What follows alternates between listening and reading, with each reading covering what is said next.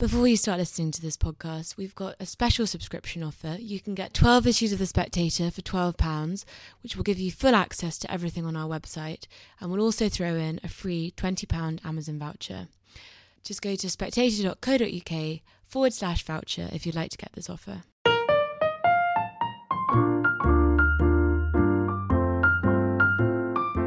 Hello and welcome to Spectator's Book Club podcast. I'm Sam Leith, the literary editor of The Spectator, and this week my guest is the writer Blake Gopnik, who has just published a monumental and highly regarded new biography of Andy Warhol called Warhol A Life as Art. Blake, welcome. Now, Thanks, Sam. Your book begins, well, kind of in medias res, but it begins with Andy's first death, an account of the time immediately after he's just been shot by Valerie Solanas. Can you tell me why you started there? I mean, what was it about that moment that seemed to you to make it so pivotal? Well, certainly the moment is pivotal in Andy's life, but I have to admit that it was also the result of just good fortune when it came to writing the biography. I had the good luck to visit that surgeon who was still alive at that time. He still died. The surgeon who saved Andy's life. And I visited him with a fabulous American surgeon called John Ryan so I actually got to hear these two great surgeons talking about the operation. And I heard every detail of how Andy was cut into and how they sewed him up again and all the organs that were hit. And that was just so exciting for me to hear in the interview that I figured it would be exciting for the for my readers as well. And it just seemed inevitable to begin with that really dramatic moment in in Warhol's life, one of the most dramatic moments that you could imagine. In a pretty dramatic life. How did that moment change him? You know, was there a sort of before Valerie and after Valerie Andy? Well, that is certainly the standard line. That's the cliche. One of the things I discovered in researching the book is that the standard line that Andy becomes a scaredy cat after being shot, that he retrenches, that he, he moves away from the avant garde, from the underground, and becomes a 70s new conservative. Well, that had already begun before he was shot. Really, it had begun already in January of 1968, and he shot in June. So he was already moving away from standard 60s counterculture before he was shot. And the shooting really just sort of completed that, that trend in his life, uh, made it obvious, and made it, in a sense, the necessary narrative for Warhol to, to invest in. Because one of the things that you see in researching Warhol's life is that whenever there was an almost cliche ridden or obvious narrative that he could follow, he would do just that. So I, I, like to talk about the moment that he portrays Marilyn for the first time. And he talked about that as having happened just after she committed suicide or she died of a drug overdose. But there's really no evidence that that's right. He may have begun the Marilyns beforehand and then decided, oh, this story is too good not to tell. I have to pretend that I began the Marilyns after she died because that would be such a lovely narrative trope. Well, he was this extraordinary fabulist, and maybe we should start by talking a bit about, you know, little Andrew Warhola back in Pittsburgh. A sort of origin that through his life he did us quite a lot to obscure and obfuscate and change. I mean, how much was the child father to the man? Well, I'm a biographer, so I'm going to say, of course, that it was central that you have to understand Andrew Warhola to understand Andy Warhol. But I think even more with Warhol than with other figures, it's really it's really true. He came from a really impoverished background. He was a Carpatho-Rusyn, which made him one of the stranger ethnicities in Pittsburgh. His parents were dreadfully poor, at least in his early life. And then he, from a very early age, was clearly not your average Pittsburgh male. He displayed signs of effeminacy. When other kids were playing baseball, he was drawing pictures of flowers and butterflies. So clearly, the homosexuality that becomes evident in his you know late teenage years and his adulthood starts having hints early on and that i think really really affects everything he does as a human being as and as an artist the outsider status he had double outsider status that he had from being both working class and Carpatho-Rusyn and then homosexual, that all shapes who he is later. Being an outsider to the world at large, I think, is really central to understanding Andy and his art. Yeah, there's also, you know, as a teenager, I remember listening to Lou Reed and John Cale's songs for Drella a lot, and there's that line in there in the song "Small Town" where he says the thing about a small town is you hate it and you know know you have to leave. What did did he have that sort of feeling towards his origins? I, I'm afraid to say yes. He only very rarely went back to Pittsburgh. And he's certainly on the record as saying that it was the worst place he ever could imagine. so, so I'm afraid he wasn't kind to Pittsburgh. And he had a certain distance from his his Pittsburgh family. I mean, he was fond of them clearly, but he'd come so far from where he, they were that I think there was a certain gap in understanding. And until very recently, his family refused to acknowledge that he was a homosexual, that he had been a homosexual. And that must have been painful for him. One of the things I dwell on in the book, one of the things I'm proud of in the book, is the extent to which I was able to really track what it meant to be homosexual in the 1940s in Pittsburgh and in America in general. And it was ferociously hard. It's just hard to imagine now just what it was to be gay in Pittsburgh in the 1940s. It must have been just terrifying. The police there formed a special moral squad. Well, it was called a moral squad, but the only morality they cared about was homosexuality. And it went out of its way just when Warhol was coming out as an adult homosexual to attack homosexuals in, in every possible way. Within a week of the squad's creation, they'd shot two gay men. So growing up gay in Pittsburgh was terrifying, and yet Warhol, always culturally courageous, was willing to wear white nail polish, to be really pretty out in a Pittsburgh where there was just no room for that, where that was, I hate to say it, but close to suicidal, and yet he had the courage to do it. How much? I mean, you know, obviously he didn't conceal his gayness, he was out about his sexuality, but his a lot of his persona, you know, a lot of what you deal with in your book is this creation of what you at one point called his vampiric persona, the vampire, the Cinderella. You know, he was a sort of self-curated artifact. He, you know, as much as he exposed himself, he also lied and confabulated, and you know, I mean, what role do you think his persona played, and how consciously was he building it? I think he was building it remarkably consciously. We all build personas, but I think Warhol, not surprisingly, as a great artist, built it more self-consciously and more impressively than the rest of us do. And he built many different personas. That's the thing that matters to me in the book. I like to say that the book is as much about how Warhol built those personas than it is an account of the personas or an attempt to get at the real Warhol inside, which is virtually impossible, I think. But we can watch all of those different personas being created. There is a persona in college where he's extremely limp wristed deliberately and really exploring what it is to be very out and very campy. And then there's a persona in the 50s where he starts wearing the latest in posh clothing, posh suits, where he really is quite a different Warhol than the one we think of from the 1960s. He's, he's very much part of what they called the window dresser crowd in Manhattan. And then, of course, from about 1965, it comes quite late, really, we get the sunglass wearing Warhol in the black leather jacket which weirdly has sort of taken over our entire mental image of Warhol, though it's only really one chapter in his self creation. And it was very deliberate and had really very little to do with who he really was. You know, he, he barely answered reporters' questions, and when he did, he answered them in a really goofy, naive kind of way. Well, that wasn't who he really was at all. He was ferociously sophisticated, ferociously intelligent as well, as many of his closest friends always said. And yet he portrayed himself as this kind of ridiculous naive. The business of his persona as being shy. You know, there was this kind of idea that he was shy, this idea he was kind of wimpy. I mean, one of the things that surprised me that he was not only very sociable and very, oh, well, we knew he was sociable in certain respects, but that actually talkative and sought company rather than simply seeking to be there but aloof. And also, you know, he was like this incredibly pumped kind of bodybuilder. yes, that I have to admit was a surprise even for me when I was interviewing people and then going through his records. Very early on, before going to the gym was something anyone did, he was going to a gym. We have the exact record of, of several of his visits to a gym. Funnily enough, he visited a gym that was miles away from where he lived. And you've got to think that he wanted to sort of hide the fact he was doing that. Lou Reed himself said that he once sort of had a, uh, I guess, a playful wrestling match with Andy, and Andy managed to pin him completely to put him in an arm hold. Another person that he worked out with said Andy could do more pull ups than anyone else he knew. And there's a lovely video from very late, from the 80s yet, that shows Andy doing doing push-ups and he starts out by saying, "Oh, I guess I won't be able to do any of these." And then I can't remember, I counted, I think he did 42 push ups in a row. so skinny little Andy was not at all the real Andy. And there's one photograph of him from the 1950s where he's sitting on a bed wearing just a little skimpy t shirt and underwear.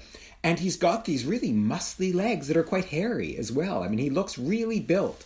So yeah, he he was an amazing obfuscator of who he really was. He was amazingly good at pretending to be someone he wasn't. But why was he? I mean, this is kind of maybe you can't get to the real Andy, but you'd wonder why such an obfuscator? Because quite you, you might think, look, here's this guy who's growing up gay when at a time it was extraordinarily hard to be gay, so he'd conceal that and create a persona that was not gay, whereas he's created a persona that concealed almost everything about himself apart from his sexuality.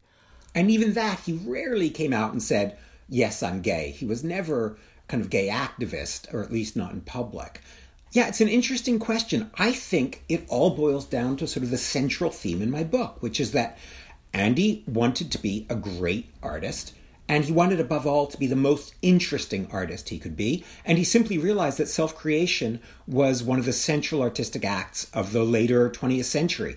And one of the things I did a lot of research on was how the cutting edge avant garde of the 1960s, artists that most people have never even heard of, the artists of the Fluxus movement, a guy called Alberto Greco, an Argentine, they were all talking about how they wanted to do away with the notion of the art object. They wanted to do away with any border between art and life. They wanted art and life to be the same thing. And I think that Warhol was really very self consciously aware of that trend and decided that self creating was one of the most important and interesting gestures he could do as an artist. I mean, after all, in 1965, he declares object making pretty much dead. He decides he's going to be a filmmaker only. He says painting is dead. So he really is aware of the move towards pure conceptualism in art. And I think his self creation is a, a, kind of closet gesture of conceptualism. Can you talk a bit about his love life? I mean, how close were people, you know, who were involved with him sexually or romantically able to get to him? Did you have a sense that that there was eventually he'd take off the wig and take off the shades and there'd be, you know, somewhere in there the real Andy?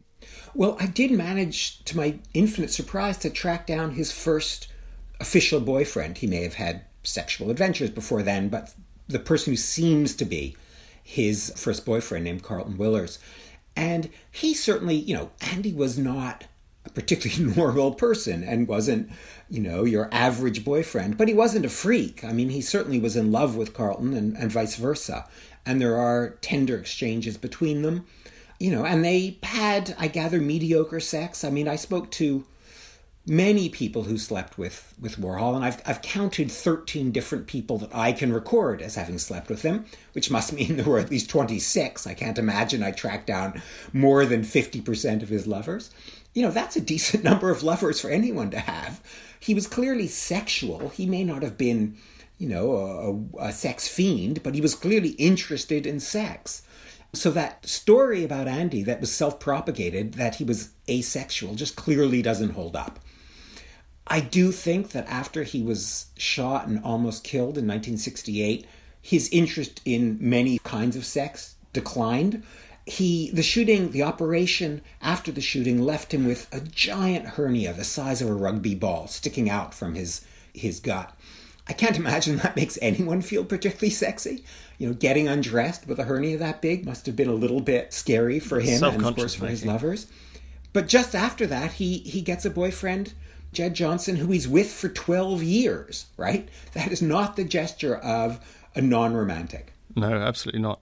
I mean, one of the early parts of, of the Warhol story, which is kind of fascinating, is him stalking Truman Capote. I mean, where do you think that came from? Was that, that a sort of early instinct to this, you know, fascination with celebrity and a kind of different way of being in the world? You know, I think that the fascination with celebrity is somewhat overplayed in our accounts of Warhol.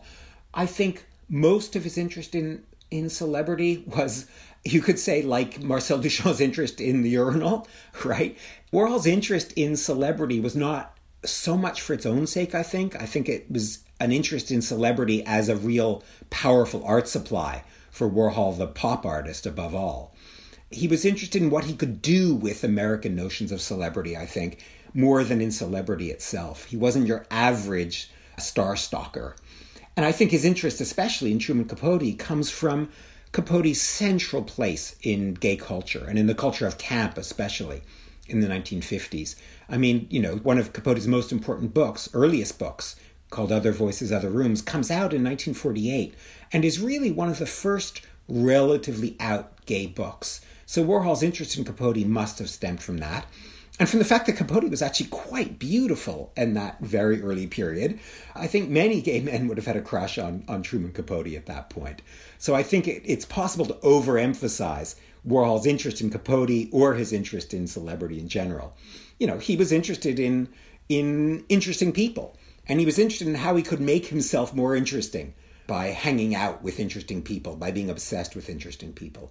But I think the notion of the obsessed Star Stalker was very much part of the persona that Warhol wanted to build for himself. It made him more interesting. It was an art supply, as you say. Everything was an art supply for Andy Warhol. That's the kind of scary thing about Andy Warhol. And it left some of his followers feeling really nonplussed and, and angry. It's no fun to be treated as an art supply if you're actually a living, breathing human being. And yet, I think that's very much the way Warhol treated a lot of the people that were in the factory. Well, I think you say at, at one point when you're writing about Edie Sedgwick and the, the sort of falling out or falling off of their relationship, that like he had a huge tolerance for people to be, you know, crazy and on drugs and so forth, but as long as it was productive. That's right, which is a scary thing. But it's also important to remember that all of these acolytes in the silver factory period at any rate, you know, the fact the period from January 64 to uh, January 68 he didn't really invite them in in any direct way. They kind of showed up in his life. Here was this pop artist who was still in his personal manners fairly conservative in January of 1964. And these speed freaks, these strange people, these neurotics, these lunatics started showing up in his life. And I think he never felt that directly in contact with them. They were they again were art supplies. They were they were phenomena he could observe, like observing a suicide or like observing Marilyn Monroe in his art. So I think he always felt a distance from them. And I think it's a mistake to think, especially of Edie Sedgwick, as really a close friend of his. I mean, yes, they were seen out together at night, but that's not how close friendship is formed. I think because they were photographed so much together and written about so much together in the gossip columns, we imagine them as a kind of couple. And in fact, some of the gossip columnists pretended that they were boyfriend and girlfriend.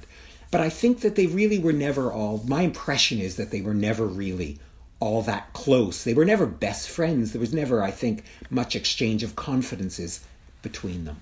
Was he pretty ruthless? That's a really hard question to answer.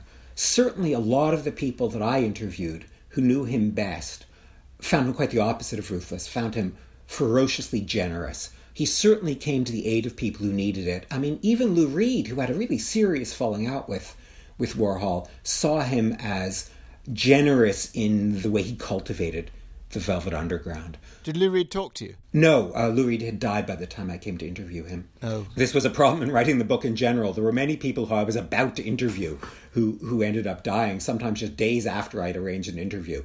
so if I ever suggest that I should interview you, Sam, say no, because being interviewed by Blake Gopnik, at times at least, seems to be almost fatal. Angel of death. I'm sorry you were saying, but they'd fallen out, you said, but nevertheless he spoke warmly about him. Yes, I mean, many people who were relatively close to Warhol found him to be intelligent and generous and a relatively normal human being. There were certainly people who, to this day, are hugely resentful of Warhol. Uh, Paul Morrissey, his his real collaborator on the very late films from the 70s, can't stand even hearing the name Andy Warhol. But I think the majority of people found him a decent and interesting person, clearly an eccentric. There's no way to imagine that he wasn't eccentric. But he certainly wasn't the monster that some poor people have portrayed him as. Now, you mentioned, you know, when we were talking about the way in which he wanted to, you know, make the creation of a persona part of art and dissolve the boundaries between the kind of plastic arts and performance art and so forth, that there was the Fluxus movement, there were various other, you know, it was in the air. How much do you think I'm trying to find a way of expressing this. He was someone who picked up with his antenna the way the culture, the way the zeitgeist was going, and thought, this is how I can have the maximum impact. This is the way it's going, and this is the wave I need to ride. And how much was he, in a sort of single minded way, pursuing something originary that he absolutely kind of wanted to do in isolation from the culture, or was the culture the material he was working with? Uh, yes to both, I'm afraid. That is one of the things I say probably too often in my book is that Warhol's excellence was as much as anything the excellence of kind of supernaturally talented sponge. He absorbed other people's ideas. He absorbed ideas that were in the culture, both in the high culture of fine art and in the popular culture around him, and used them in his own way, transformed them, made them more interesting. So it is true that there was that there was in the world of fine art this interest in dissolving the boundary between art and life, but he did it in a more interesting and complex and profound way than really any of the artists who were doing it. And that happens again and again. I mean, other people were painting Marilyn Monroe before he was. Other people were using commercial products in their art, especially in Britain, of course, before Warhol was. But he sort of always did what he did better than other people did. When he borrowed from someone, he almost always A took the borrowing in a new direction, and whatever he was borrowing got transformed and improved in a sense in the borrowing. Like T.S. Eliot's line that immature poets imitate and mature poets steal. Yes, something like that. That's also said about Picasso, of course. Yeah. It's also attributed to Picasso. That line bounces Highly around apocryphal, yes, I can but- tell you that Warhol never said it. It's one of the few things that Warhol never said. and most of the things that Warhol is supposed to have said, he never said, in fact. There's even some doubt about the 15 minutes of fame line. I dug into that in ridiculous detail. And there's some evidence that other people said the 15 minutes of fame line before he did. And then he simply picked up on it and turned it into his own line. It was very Warholian. Do you think there was in his art an area of it that, that was kind of closest to him? You know, to the to the sort of outsider, you know, you look at a lot of Warhol's stuff, particularly say those films which are incredibly sort of disengaged, and you think there's not much feeling here. I mean, was he was he sort of cold, or was there some some sort of warmth, or, or was the disengagement the, the point? Well, he as a person was certainly not cold or disengaged. I've got lots and lots of evidence for him being fairly deeply romantic. At least one person who knew him fairly well, or no, actually more than one, two or three people, said that he was probably suffered from some clinical depression. So he could actually be deeply engaged and sad about uh, his own life and the life around him. His diaries are not disengaged. No, no. I mean, it's, it's the art specifically. I'm just wondering how you read it. Whether he, whether art for him was a way of expressing something, or whether he was in another game altogether. Well, I think that the very notion of art as expressive was being called into question at exactly the moment he becomes an important artist. So I think he very deliberately is rejecting the notion of self expression in art. It's a notion that I'm not fond of at all. I don't even know what it means exactly to self express. And clearly, Warhol is denying a self that could be expressed. His self creation is all about, in a sense, calling into question the very notion of a stable self. So his art also calls that into question. So I think the non expression in his art, the non-expressivity is is definitely part of the point, and it's what, in a sense, he's expressing in the work. So if it's cold, it's very deliberately cold, and it's cold the way Frank Stella abstractions are cold, or Bridget Riley abstractions are cold. That is, it's part of a moment of froideur in the arts. Of the things that he, the subjects he chose, the things that he was interested in. I mean, I, I, I was very taken by the thing early on. You were talking about saying, you know, there wouldn't have been tins of Campbell's soup in his house. You know, it would have been his mother's own borscht or whatever. Was there a sort of rationale or a, a meaning in the, the particular things that he chose to use as? I mean, actually, icons is not such a bad word given his Catholic background and continued Catholic practice. I mean, why did he choose the icons he did, if you like? Well, because they were iconic. I it's sort of circular reason, of course. But the Campbell soup can had been around for almost 100 years at that point, And it was a kind of obvious thing to choose. It is worth pointing out that it was also a very much a, a sort of camp icon, right? That 19th century, that fin de siècle design was something that everyone in Warhol's world was interested in when he was a commercial artist yet. So it was a kind of obvious thing to choose. And there's a lovely comic essay, a comic column by a columnist, by Bennett Cerf, actually, the great publisher who also ran a comic column in the newspapers, about the ubiquity of soup as the great American food. So Warhol was really latching onto something that was central in American culture, and he usually did that. There was usually something iconic about the image that he represented, even when he gets involved with his so-called death and disaster paintings, which are deeply emotive and expressive These and powerful. towards the end of his career, weren't they? No, no, those were right smack in the middle of his pop career. These these are images of things like the um, electric chair. What could be more iconic of American culture in all of its troubling reality than an electric chair, and all of its violence? What could be more relevant to American culture than an electric chair? So he was always interested in things that had a kind of obvious resonance, which he could then make more complicated in his art. I think that's one of the, the worst canards about Andy Warhol that's still bandied about constantly is that the art is in some sense superficial and is an art about superficiality. I don't buy that for a minute. Just look at the stuff for any length of time and it becomes incredibly profound. It's incredibly hard to come to the end of Warhol's greatest work. You look and look and look, and there's always something new to say, so always a different reading of the work. It's like Cezanne in that way, right? Cezanne is this makes these bizarre paintings that are incredibly hard to tie down conceptually. It's very hard to say what Cezanne was doing, except that it was ferociously interesting. And I think that's true of all of Warhol's greatest art. Not of all of his art, because he made some terrible work. Yes, but of all of say, his which which work. of the stuff do you think that, that survives? I mean, I can't imagine watching a you know 24 hour movie of someone sleeping in a cinema, but which of the works do you think are really important and will live? Well, I actually think that his movie sleep oh, five and a half hours of someone sleeping, but it does feel like 24 hours when you're watching it. I've watched it right through at least three times, maybe four times, and it's it's fabulous. It's incredibly rewarding. It's like sitting in front of uh, Velasquez's Las Meninas for five hours. And in fact, I've looked at uh, Las Meninas for a week, and it never exhausted me. I've also watched Warhol's eight-hour movie of the Empire State Building, a totally static camera just watching the light change over the Empire State Building. And it was completely fascinating. There, there's so much good work. I mean, obviously, the Campbell soup cans are revolutionary in the way they they really address what it is to make a work of art. And that happens again and again. I mean, the death and disaster pictures, the suicide pictures are just heartbreaking. For the first five years of his career as a pop artist, there's actually very little bad art.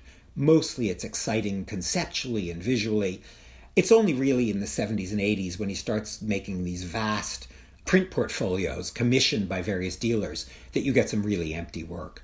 But you know what? Because he declares it this kind of art called business art, because he declares the making of money an art form, all of that art, you could say, is used as an art supply in this quite interesting practice of his called business art. So he gets away with making bad art by transforming it into something else. The way Duchamp gets away with showing a urinal by transforming it into art. You could say that Warhol's worst art is his urinal and he turns it into important conceptualism.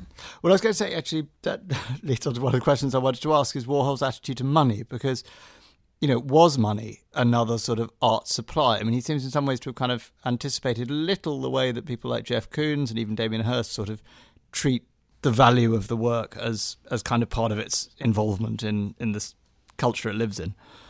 Yes, Warhol doesn't just anticipate Damien Hirst, he causes Damien Hirst, I think, and Damien is quite open about that, his interest in Warhol, his Warholism. Yes, I think the price tag is one of the central, sorry to use the phrase art supply again, but one of the central art supplies in Warhol's entire practice. And he realizes, you know, one of the very, very first silkscreens he ever makes is a picture of money. The dollar bill is one of the central images that Warhol plays with. So, yes, I think that American consumerism, American business, really is central to understanding Warhol as a man and as an artist. I mean, Warhol liked money. Most of us like money, but he liked it maybe a little more than many of us, and he made a great deal of it. So by the time he's a pop artist, he's made a lot of money as a commercial artist. And that always means that he wants to recover the success of his commercial art. But it's worth pointing out that pop art was financially quite unsuccessful for a very long time. Warhol took a big hit to his wallet when he became a fine artist. No one in 1961 would have said the way to make a fortune is to become a fine artist. That would have been a nonsensical, it still is a nonsensical move, let me tell you. I'm married to an artist, and she'd be the first person to say that if your goal is to make money, you don't become an artist. So it's a mistake. People have always said that Warhol was a sellout and did everything only for money. Most of the things he did actually failed to bring in money. When you declare the act of vacuuming a gallery a work of art, when that performance is a work of art that you supply to a gallery, clearly your goal is not to make money. Though there's an extraordinary detail that you say after Warhol's death, they found like 14,000 bucks in $100 notes in a biscuit tin. yes.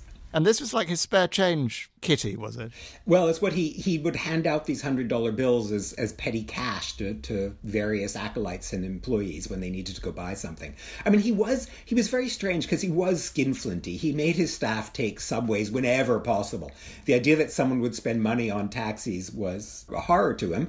But I also have evidence of him paying for at least some of Gerard Malanga's taxis to get all the way home to the Bronx in the early 60s. So there were moments of generosity, financial and otherwise, and moments of skin flintiness, and it's hard to separate them. He often would keep money in his boot.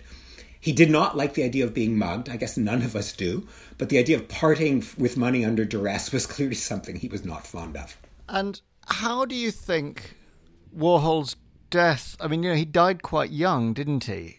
Do you think he was Yeah. kind of spent by the end, or do you think you know we would be seeing now would have been seen at the later years of the 20th century a kind of flowering of late Warhol that would have been something interesting and different? Yes, it's funny. There have been several shows called the Late Warhol, but of course, Warhol never got to be late, except in the in, in a certain funereal sense of the Late Warhol.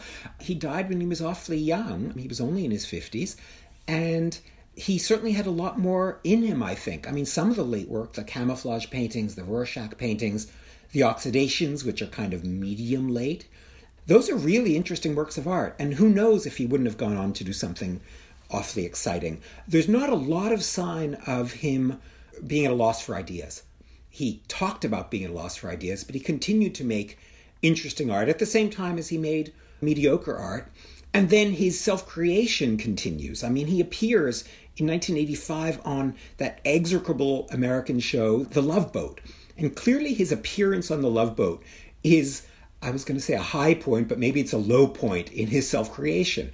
He's this just absurd self caricature when he appears on, on the worst television program possibly in American television of that era. That's all really interesting. It looks as though he's still doing exciting stuff with himself and with his real art supplies, with canvas and paint. I think he might have gone on to, you know, be as great a late artist as Titian was or Rembrandt was. Well, that's a nice and happy note to end on. Blake Gopnik, thank you very much indeed for your time. Thank you, Sam. It's been a pleasure.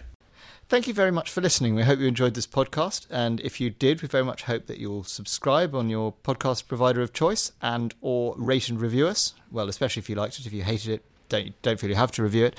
And equally, if there's something that you wanted to ask us about, something you think we could do better, or something you enjoyed, please do send us your feedback to podcast at spectator.co.uk. Thanks again for listening, and please join us for our next episode.